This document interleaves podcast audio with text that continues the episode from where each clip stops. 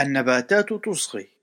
بقلم ديفيد كاتشبول من موقع creation.com أعلن بيان صادر عن جامعة غرب أستراليا أن اقتباس النباتات تمتلك حواس أكثر تعقيدا وتطورا مما كنا نعتقد نهاية الاقتباس مع قدرة على رصد الأصوات والاستجابة لها. وعلى وجه الخصوص أظهرت هذه الأبحاث المثيرة أن الجذور تستطيع أن تسمع صوت رقرقة المياه.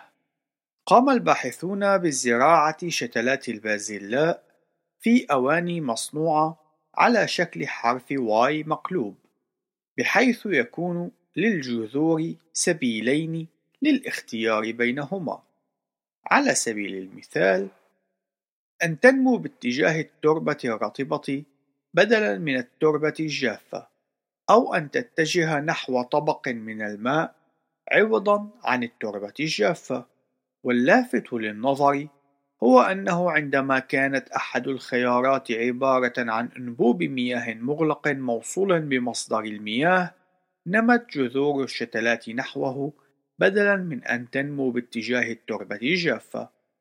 أوضحت الباحثة الرئيسية مونيكا غاغليانو قائلة: اقتباس: لقد علمت بأن المياه كانت متواجدة هناك، وذلك على الرغم من أن الشيء الوحيد الذي يمكن أن يتم رصده كان صوت تدفق المياه داخل الأنبوب. نهاية الاقتباس. وفي الحالة التي عرضت التربة الرطبة كبديل، فإن جذور النباتات قد نمت باتجاهها عوضا عن النمو باتجاه الأنبوب المرقرق. وهذا ما دفع الباحثين إلى أن يقوموا بتخمين يفيد بأن النباتات تستخدم الموجات الصوتية لاكتشاف الماء عن بعد إلا أنها تستقر باتجاه الرطوبة الفعلية عندما تكون أقرب. وأوضحت الدكتورة غاغليانو أن البحث يشير إلى أن تعدي جذور الأشجار على أنابيب المجارير قد يكون نتيجة لكون النباتات تسمع صوت المياه وهذا يظهر أن إدراكها لمحيطها أكبر بكثير وأكثر تعقيدا مما كنا نعتقده سابقا.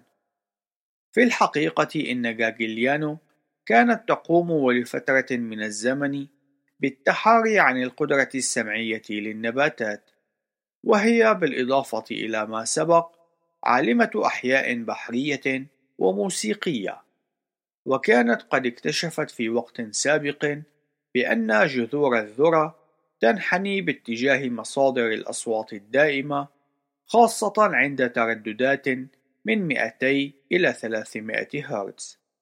إضافة إلى أن عددا إضافيا من الباحثين قد تحمسوا أيضا للتحقيق في المحيط السمعي للنباتات وماهية الأشياء التي قد تصغي إليها على سبيل المثال اليرقات القاضمة أو النباتات الأخرى من أين أتت هذه المقدرة السمعية الرائعة؟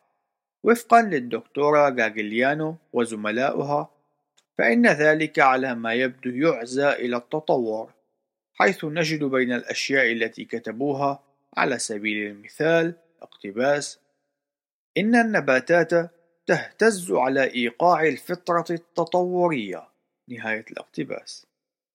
إلا أن التعقيد المذهل للنباتات مع هذه القدرات الحسية المذهلة والتي اكتشفها العلماء الآن وبعد سنوات من البحث المضني تتحدث بقوة عن تصميمها. في اليوم الثالث من أسبوع الخلق كما يرد في سفر التكوين في الإصحاح الأول في الآيات من الحادية عشر إلى الثالثة عشر. ويحدد الكتاب المقدس المصمم بأنه ربنا ومخلصنا يسوع.